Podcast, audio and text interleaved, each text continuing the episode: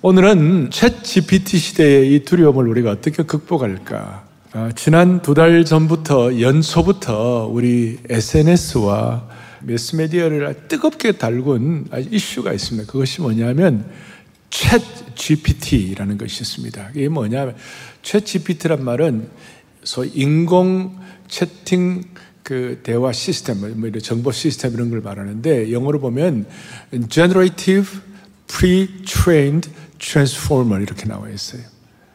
그러니까 인공지능 채팅 서비스다.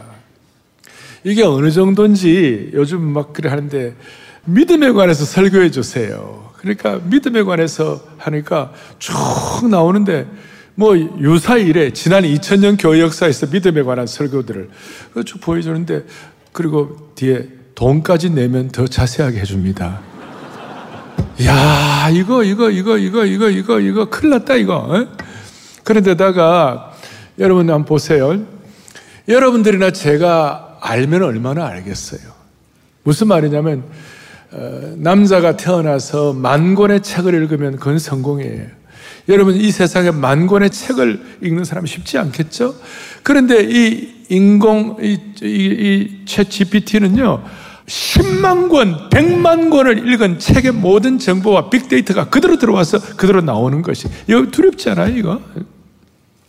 오늘 본문 사사기 7장 오늘 3절이 보니까 2절 3절이 보니까 무슨 내용이 나는가 하면 이제 너, 이제 너는 백성의 귀에 이르기를 누구든지 두려워 떠는 자는 두려워 떤다는 말이 있어요. 이게 두려워 떤다는 말이 어떻게 보면 일상화된 것처럼 이거 어떻게 하나?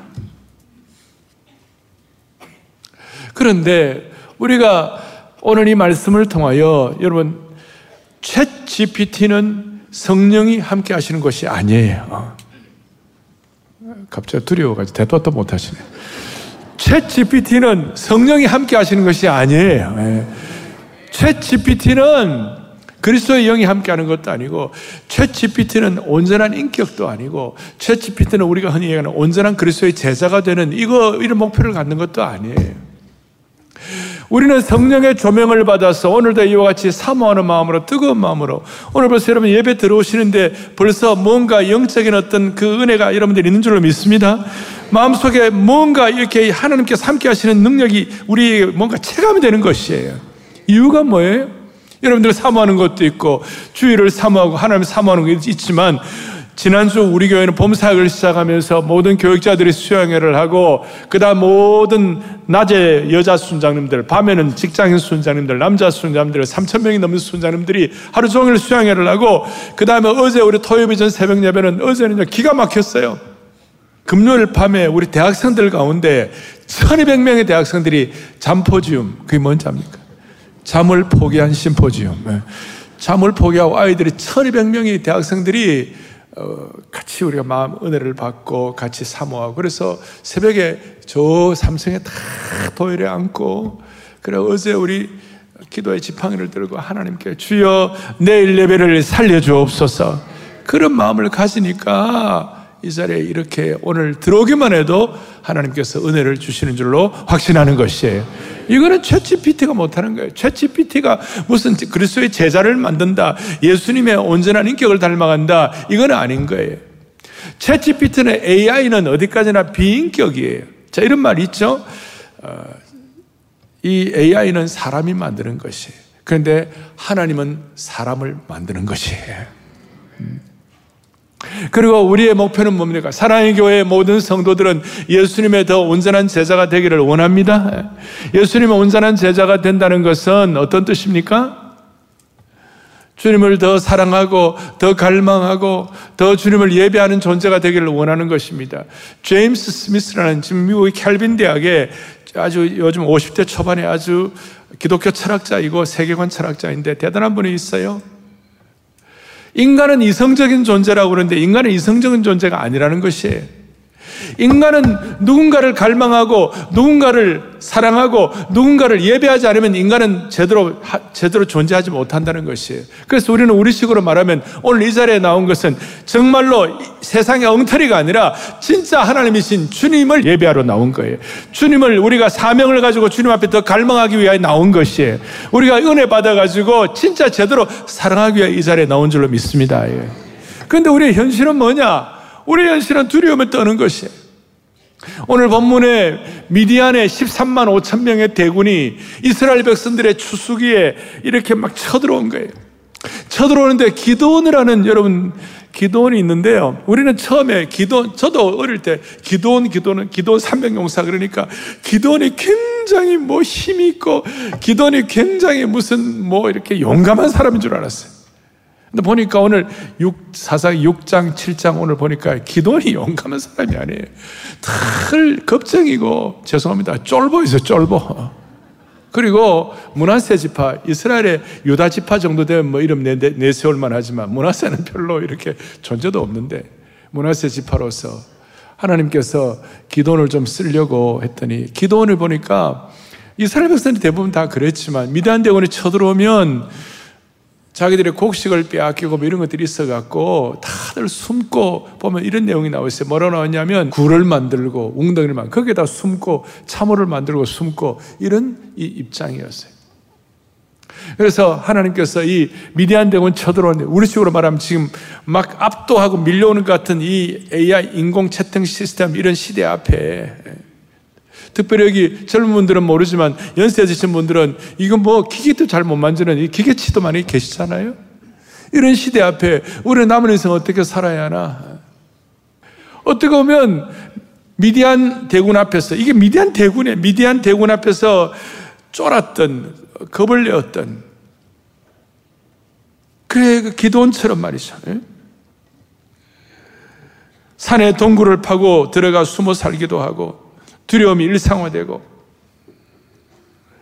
그리고 이 기도원도 어느 정도 6장 11절에 보니까 기도원이 그 타작을 하는데 밀, 밀을 이렇게 타작을 하려면 어느 정도 넓게 이렇게 해야 되는데 쫄보가 돼가지고 넓게 하면 또 쳐들어오면 안 되니까 포도주 틀을 조금만 해요. 포도주 틀에다가 그 안에서 이렇게 하는 입장이었어요.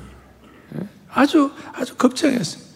얼마나 겁이 많았는지 하나님께서 그의 사자를 통하여 기도원에게 내가 너를 쓰겠다고 하니까 기도원 답이 뭐냐면 나는 내 아버지 집에서 문화세 극히 약하고 나는 내 아버지 집에서 가장 작은 자니이다. 뭐 겸손 뭐 이런 게 이 정도가 아니에요.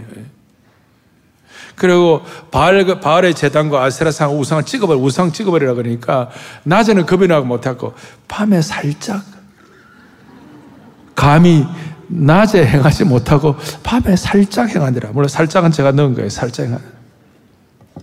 그리고 하나님께서 이스라엘을 구원해 주시겠다고 이거 하니까 이, 겁이 나가지고 나는 무슨 증거가 필요하 하나님이 나와 함께 하신 증거가 필요합니다. 내가 재물을 드릴 테니까 불이 나와가지고 그 재물 태우는 걸 이렇게 증거를 보여주시고 그 다음 또 그 해주니까 아이고 하나님 나는 이게 아직까지 마음이 확신이 안 되니까 이슬이 내리는데 그 양털 위에다가 이슬이 싹 내리기만 하고 옆에는 마르게 해달라고 하나님 그렇게 하니까 그러면 또 내가 확신이 안 되니까 그 어떻게 밖에만 이슬이 내리고 양털에는 뽀송뽀송하게 해달라고 별짓을 다 했어요. 예.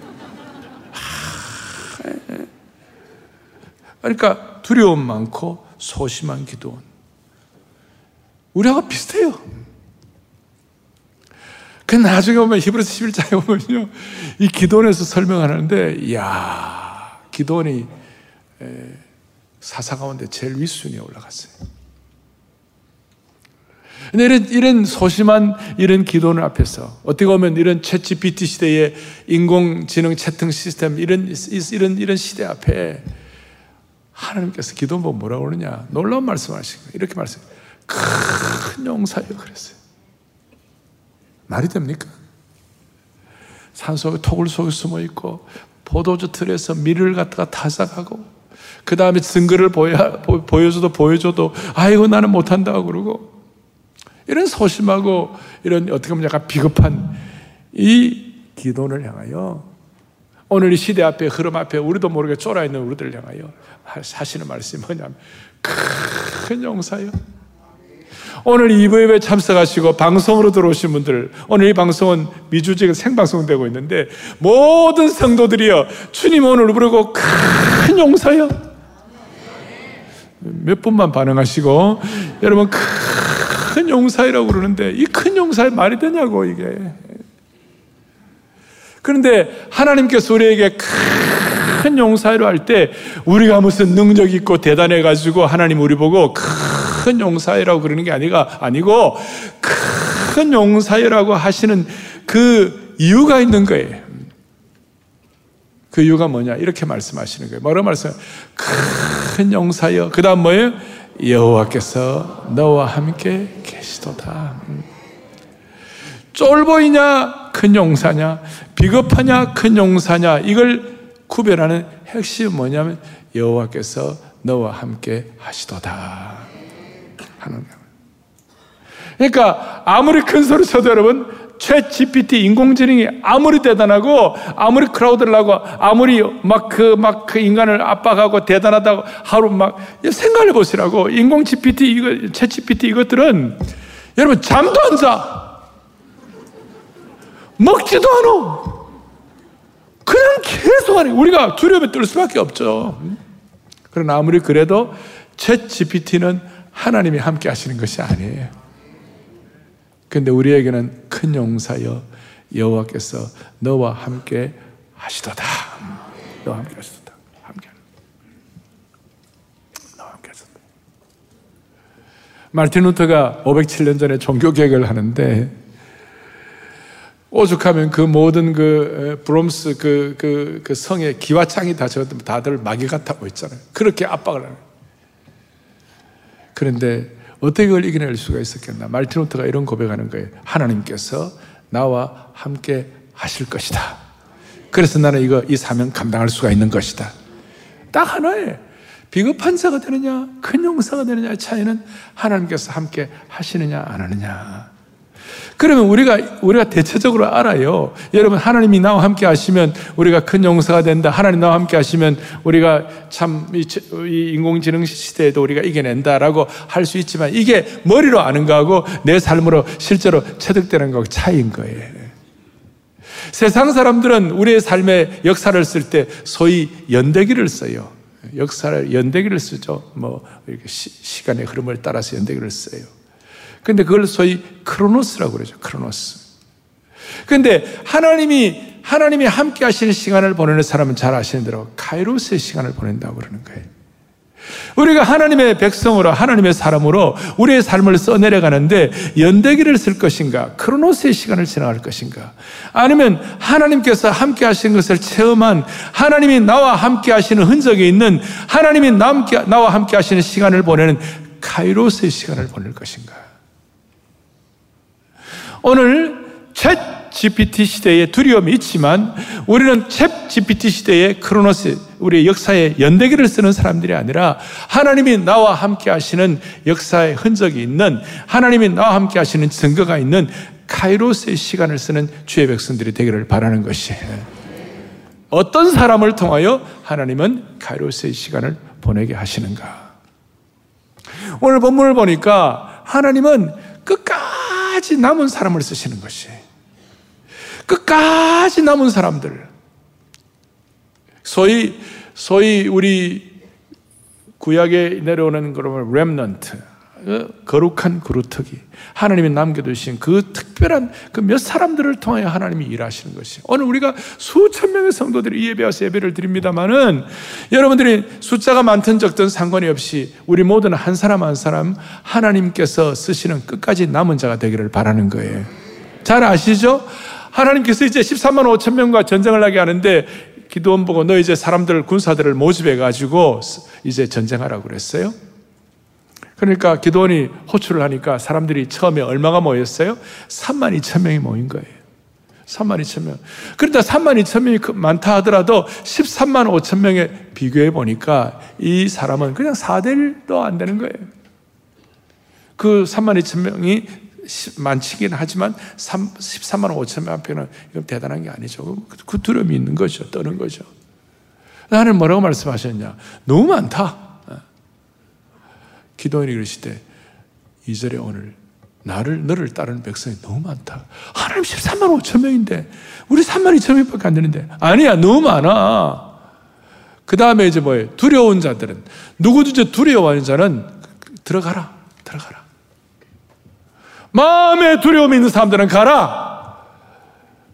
그러니까 대부분의 사람 두려움이 있으니까 그 가운데 2만 2천 명이 돌아가 버렸어요. 이제 몇 명 남았어요? 계산이 안 되십니까? 만 명이 남았어요, 만 명이. 자, 그럼 13만 5천 대 만 명은 13.5 대 1이에요. 이것도 참 두려울 판이에요. 나 하나님께서 아니야. 만 명도 너무 많아. 그래가지고 그 가운데 사람 뽑으라. 이제 강에서 물을 먹게 하고 어떻게 했죠? 그냥 바로 물을 먹는 사람과 손에다가 물을 떠서 먹는 사람을 구별하니까 9,700대 300. 바로 물을 먹는 사람들은 9,700명이고 물을 손에 떠 마시는 사람은 300명. 300명으로 전쟁하라. 기가 막힌 거죠. 300명으로 어떻게 전쟁을 합니까? 기도원의 입장에서는 큰 용사라 그러고 하나님이 함께 하시다 그랬지만 실제적으로 현장에서 300명이라는 이것은 너무나 안타까운 일이고 자기로서는 말도 안 되는 것이. 근데 하나님은 하나님의 독특한 하나님의 방식은 뭐냐? 벼랑 끝 전략을 쓰시는 거예요. 마지막까지 300명. 벼랑 끝 전략의 가장 우리 예 중에 하나가 하나님께서 모리아 산에서 이삭을 바치라고 그랬을 때 아브라함의 입장에서는 청천벽력이고 아브라함의 입장에서는 그 독자 이스라엘을 바친다는 이거는 끝이에요. 아니면 인생의 벼랑 끝이라고. 우리는 흔히 그 하나님께서 모리아산에 바치는 거, 아, 하나님께서 그래도 마지막 그래도 순종하면서 벼랑 끝 전략, 벼랑 끝에 가가지고 아브라함이 이삭을 죽이려고 칼을 들고 이렇게 죽이려고 하니까 아브라함아 아브라함아 내가 너를 알았다는 사람을 중지시키잖아요. 그리고 어, 숲을 속에 숫 양을 준비시켜 놓으시고 그렇게 하셨잖아요. 우리는 우리는 그 정도 아는데 여호와 이래 정도 아는데 하나님께서는 아브라함을 통하여 어떻게 일을 하실지, 그 다음에 어떻게 펼치실지 하나님의 계획은 다 준비되어 있어요. 우리는 그까지는 다 잘 모르지만 그러나 일단 하나님의 독특한 방식 중에 하나는 뭐냐면 저와 여러분의 삶의 현장에서 마지막까지 벼랑 끝 전략을 쓰시는 것까지. 앞뒤 좌우 꽉꽉 막히고 살아갈 길이 없는 것처럼 보이는 그런 상황 속에 주님 몰아넣으시는 거예요. 이 챗 GPT의 이 이제 이제 뭐 3.0 시대, 3.5 시대라고 그러고 그 4.0, 4.0은 인간의 지능을 완전히 뛰어넘는 걸 이렇게 얘기하는데 챗 GPT의 4.0이라는 두려움이 우리 앞에 오는데 하나님 우리에게 벼랑 끝 전략을 쓰시는 거예요. 이 가운데 우리가 어떻게 하는가? 주님도 닮아가라. 주님도 온전해지라. 우리 주님의 인격을 닮아간다 그랬을 때 이챗 GPT는 비인격적인 것이거든요. 이거는 기계 아닙니까? 그런데 우리는 주님의 인격을 닮아간다. 인간은 인격을 지닌 존재란 말은 어떤 거예요? 더 고상하고, 고상한 인격, 더 온전한 인격, 더 존엄한 우리 존재 아닙니까? 그걸 생각하면서 그리스도의 온전함을 닮아가라. 예수님의 온전함을 닮아가라. 아무리 GPT가 뭐, 채 GPT 대단하더라도 주님을 닮아가지는 못하는 거 아니에요? 그래서 벼랑 끝에까지 가고 하나님 그렇게 하시는 거예요.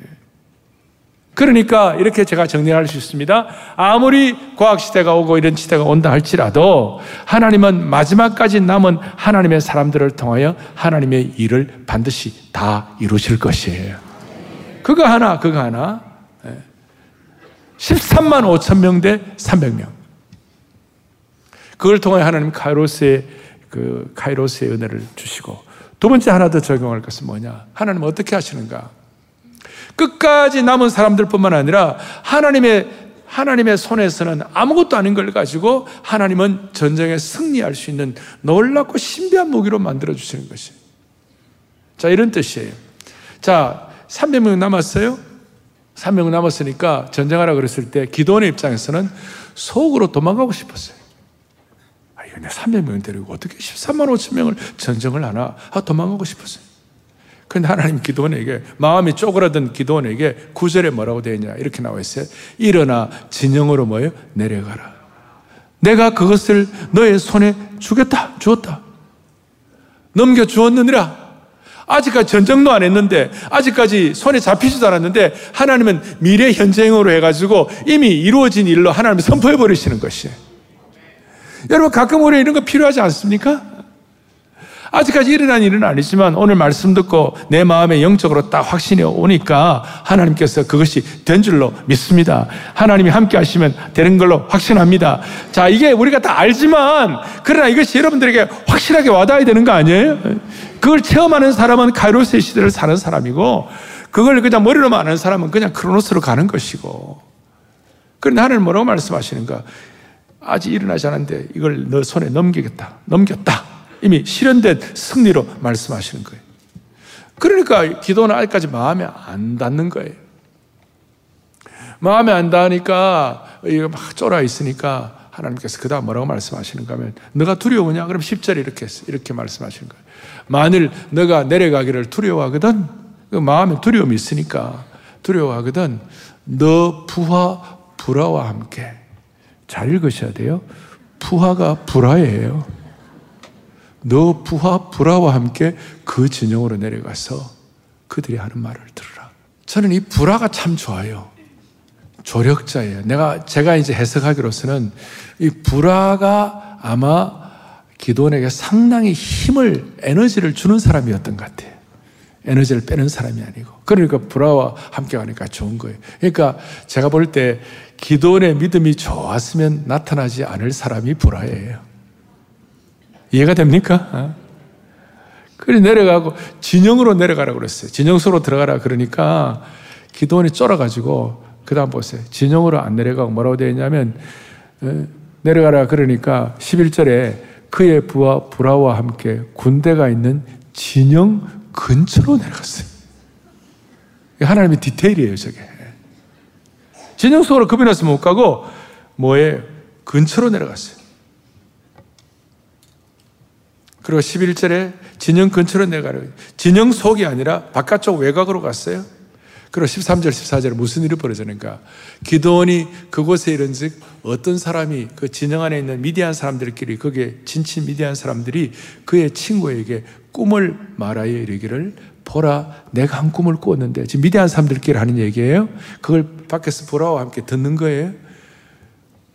꿈에, 이 밤에, 꿈에 보리떡 한 덩어리가 미디안 진영으로 굴러 들어와 가지고 한 장막에 이르러 그것을 쳐서 무너뜨려 위쪽으로 엎어버리니까 그 장막이 쓰러져 버렸다. 어, 이런 얘기를 자기들끼리 주고받는 거예요. 14절 뭐라고 하냐. 14절에 그의 친구가 대답하여 이르되 미디안 군사들끼리 같이 대답해 이, 이건 다른 게 아니라 이스라엘 사람 요아스의 아들 기도원의 칼이라.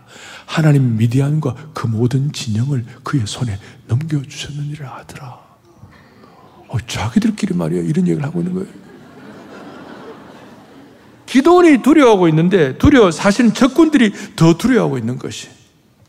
이걸 듣고 이제 드디어 드디어 이제 기도원이 저도 이 정도 하면 하겠어요. 사기 충전해 가지고 드디어 이제 이제 가는 거예요. 이제 전쟁하는 거예요. 넘겨주셨다는 이제 기백이 깨져. 하나님이 넘겨주셨다고 300용사에게 어, 말을 하고 그리고 뭘 들고 가느냐? 항아리에 횃불을 숨기고 그 다음에 나팔을 들고 나가는 거예요. 참 기가 막힌 거예요. 전쟁을 하려면 칼이 있어야 되고 창이 있어야 되는데 하다못해 다윗의 물맷돌이라도 있어야 되는데 칼도 없고 창도 없고 희한한 무게가 뭐냐면 항아리에 뭐에 횃불을 넣고 그 다음에 나팔을 들고 가는 거예요. 그리고 가면서 뭐라고 얘기하느냐 오늘 여러분 여기 주보 앞에 제가 써놨어요. 상서 주보 요절을 써놓는데 이렇게 써놨어요.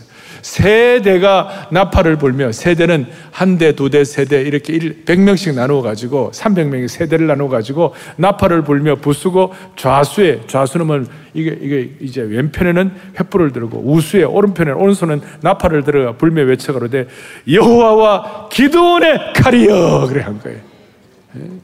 예? 오른손에는 나팔을 불며 외쳐 여호와와 기도원의 칼이여 저희가 젊은이 대학부 할 때에 어느 날 수양회 슬로건을 여호와와 기도원의 칼이여. 이 담대한 구호예요. 할렐루야. 창도 없고 칼도 없고 물맷돌도 없지만 하나님은 이 항아리에 횃불을 넣어가지고 오른편에는 나팔을 들고 그래 가지고 막 그 나팔을 부니까 천둥 소리처럼 300명이 나팔을 부니 난리가 나고 그다음 횃불을 횃불 항아리에 있는 걸 깨니까 그냥 화산 폭발한 것처럼 그렇게 느껴지는 거예요. 그래 갖고 자기들끼리 정신이 혼미해져 가지고 미디안 연합군들이 자기 편끼리 칼로 치고 자중 질환을 일으키고 자기들끼리 망한 거예요. 우리 하나님은 세상 사람들이 알지 못하는 세상 사람들은 어떻게 같이 있다고 말도 하지 않는 그런 이런 항아리와 횃불을 가지고 13만 5천 명을 공격하고 이겨내는 우리 하나님의 놀라운 인도하심을 우리는 기대하고 눈을 뜨는 것이에요. 보리떡이 왔다, 보리떡. 오늘 이 자리에 계신 여러분들이 기도원의 보리떡이 되기를 바랍니다. 이 시대를 갖다 이 시대에 잘못된 것들을 오염되고 파괴되고 정말로 정말로 부정한 것들을 처리할 수 있는 은혜를 주시기를 바라는 것이. 그리고 참 감사한 건요. 하나님의 독특한 전략은 항아리, 항아리는 대체적으로 뭐 하는 겁니까? 곡식을 넣어둔다든지 기름을 넣어둔다든지 항아리는 그런 참 용도로 쓰고 있는데 물건을 보관하는 용도를 쓰고 있는데 항아리에 횃불을 담는다? 이건 아주 상의적이고도 혁신적인 발상이에요. 항아리 기능이 바뀐 것입니다. 어떤 역사에도 항아리가 전쟁의 도구가 된 적이 없어요. 항아리가 전쟁의 강력한 도구가 될 것이라고 생각하고 기대하는 사람도 없어요. 그러니까 항아리 같은 것도 하나님의 손에 들어가면 항아리도 전쟁의 도구가 되는 겁니다. 승리의 도구가 될 수가 있는 것입니다. 이게 패러다임 시프트가 일어난 것이에요. 우리 속에 있는 작고 보잘 것 없는 것이 하나님의 손에 들어가면 세상이 감당할 수 없는 특별한 도구가 되는 줄로 확신합니다. 가장 대표적인 예가 뭐냐? 우리는 질그릇이라고 그랬어요. 고린도 사장, 그 고린도 교회가 문제 많은 교회, 그게 정말 하나님 마음을 아프게 하는 어, 참 어려운 사람들이 많고 주님 부끄러운 사람들이 많은 그 교회가 고린도 교회였어요. 그게 질그릇 같다는 거예요. 그런데 질그릇 같은 그런 고린도 교회 교우들이라도 고린도 사장 7절에 보니까 뭐라 나와 있는가? 우리가 이 보배를 뭐예요? 질그릇에 가졌습니다. 이는 심히 큰 능력은 하나님께 있고 우리에게 있지 아니함을 알게 하려 하심이라. 항아리를 혁신적인 도구로 만드시고 나팔을 통하여 전쟁 도구로 만드시는데 이거는 우리의 일상의 생각과 판단력을 뛰어넘은 것이에요. 여러분과 저는 질그릇 같지만 우리 속에 보배를 담은 줄로 확신하는 것이에요. 하나님께서 3만 2천 명을 다 돌려보내고 300명 남긴 이유가 무엇일까? 이는 내 손이 나를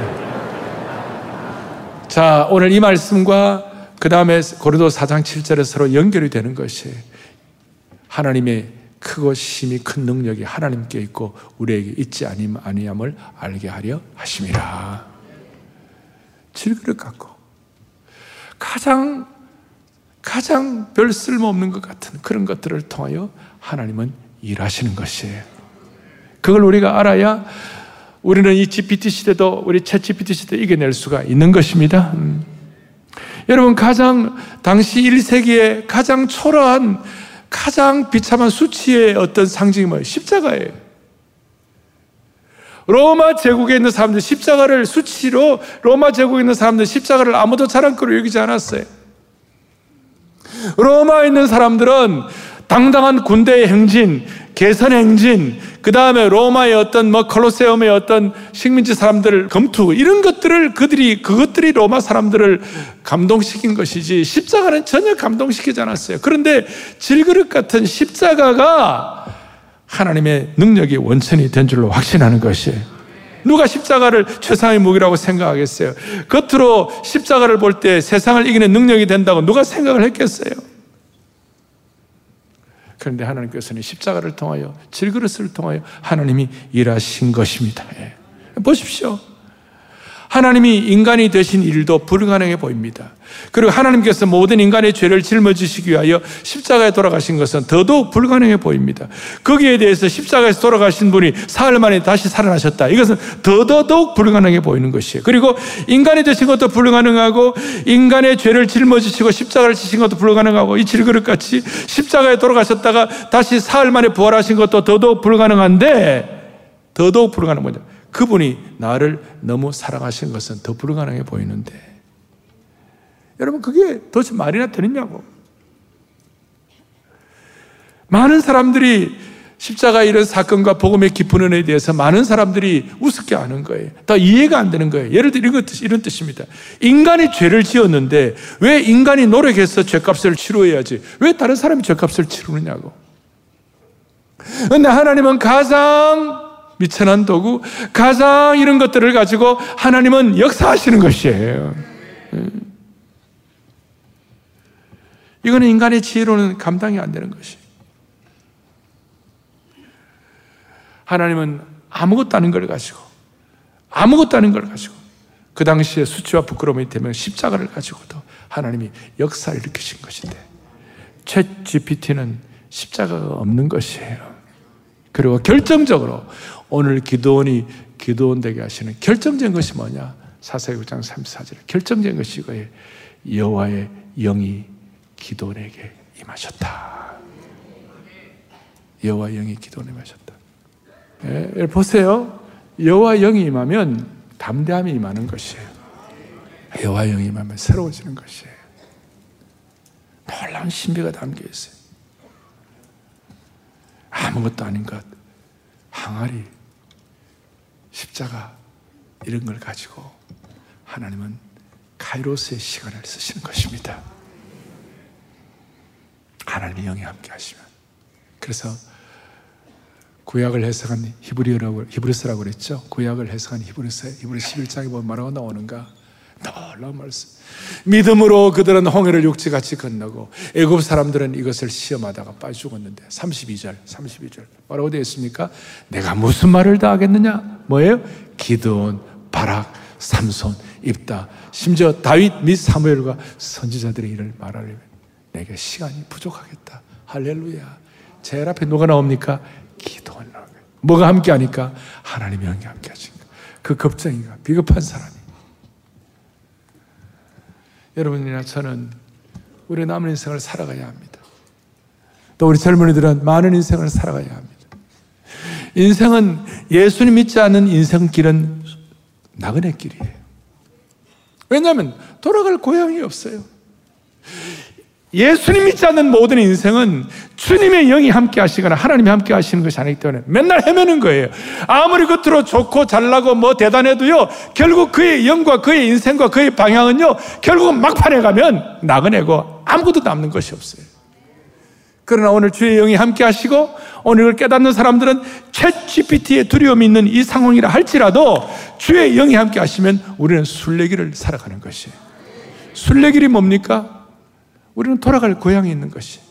순례자에게는 하나님의 순례, 하나님의 백성들에게는 하나님의 임재와 하나님의 영이 함께 하시는 것입니다. 그럴 때는 300명이라도 일할 수가 있는 것입니다. 잘 아시잖아요. 13만 5천 곱하기 하나님 없는 제로는 제로고 300명이라도 성부, 성자, 성령 하나님 곱하기 3 하면 900이 되는 것이에요. 알 사람이 없도다. 예? 그래서 오죽하면 솔로몬이 이걸 깨닫고 난 다음에 사울라를 위하여 마병을 예비하, 지만 이김은 여호와께 있느니라. 아무리 대단하게 있지만 이김은 항아리를 승리의 도구로 나팔을 승리의 도구로 횃불을 승리의 도구로 사용하시는 하나님께 있느니라. 이것이 오늘 이 땅을 살아가는 순례자인 우리들의 삶의 거룩한 소명이 되기를 바랍니다. 이 소명이 되면 우리의 삶에 놀라운 일들이 많이 일어나는 겁니다. 제가 신학교 시절에 배웠던 하워드 핸드릭스라고 미국의 유명한 목사님이 계십니다. 성경학자이시고 그분의 일화 하나를 하고 말씀을 마치겠습니다. 그분이 어느 날 비행기를 탔습니다. 비행기에 막 사람들이 붐볐습니다. 막 붐비고. 그리고 애들도 많이 타가지고 막 비행기 안에 시끄러웠습니다. 애들이 칭을대고 울고 돌발적인 난기로 에어포켓 이런 것들이 있어가지고 막 오락내리고 기내식도 제공하기 제공받기 어려운 그런 상황이었대요. 그런데 어떤 여자 승무원 하나가 변함없이 친절하게 얼굴을 밝게 가지고 서비스를 제공하는 거예요. 덜컹덜컹 흔들리는 비행, 비행기가 하는 가운데 승객들이 막 불평을 하고 심지어 예의가 없이 무례하게 막 불만을 터뜨리고 막 그렇게 해도 그 여승무원은 최선을 다하여 상냥하게 안내를 하고 섬겼어요.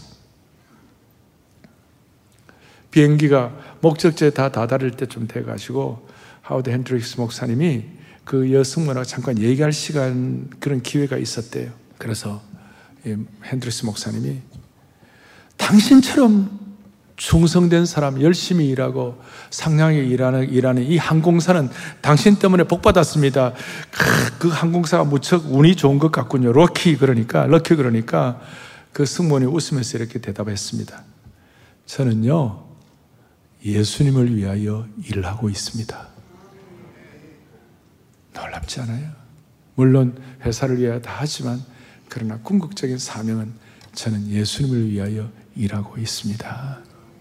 우리가 이렇게 하는 한 새로운 시대, 이 인공지능 시대가 온다 할지라도 우리는 두려워하지 말고 이 시대의 기도원이 되어 하나님 앞에 카이로스를 쓰는 하나님 나라 역사를 지필하는 귀한 주의 종들 되기를 축원합니다. 기도하겠습니다. 자비로우신 하나님 아버지, 챗 GPT의 등장이 있고 튀르키의 시리아의 지진과 전쟁, 우크라이나의 이런 모든 불안한 현상이 있다 할지라도, 아니, 두려움이 일상화된 시대가 있다 할지라도, 오늘 이 말씀을 통하여 하나님의 우리를 향하여 큰 용사여라고 부르는 그 주님의 음성에 저희들이 깨달아지고 그 음성에 저희들이 나아가게 하여 주시기를 원합니다. 예수님의 온전한 제자로서 온전한 인격, 고상한 인격, 주님을 더 닮아가는 저희들 될 수 있도록 오늘 저희들을 새롭게 하여 주시기를 원하옵나이다. 우리 안에 있는 인간적인 두려움을 향하리는 깨부수게 하여 주시옵시고 하나님이 함께 하시는 담대함의 횃불을 들게 하여 주셔서 우리 온 성도들 한 명한 한 명이 성령 충만한 복음의 전사가 되게 하여 주시옵시고 십자가의 용사가 되게 하여 주셔서 이 시대를 하나님의 사람으로 용감하게 살아갈 수 있는 하나님의 남녀 종들로 삼아 주옵소서. 할렐루야. 우리 주 예수 그리스도 이름 받들어 간절히 기도 올리옵나이다. 아멘.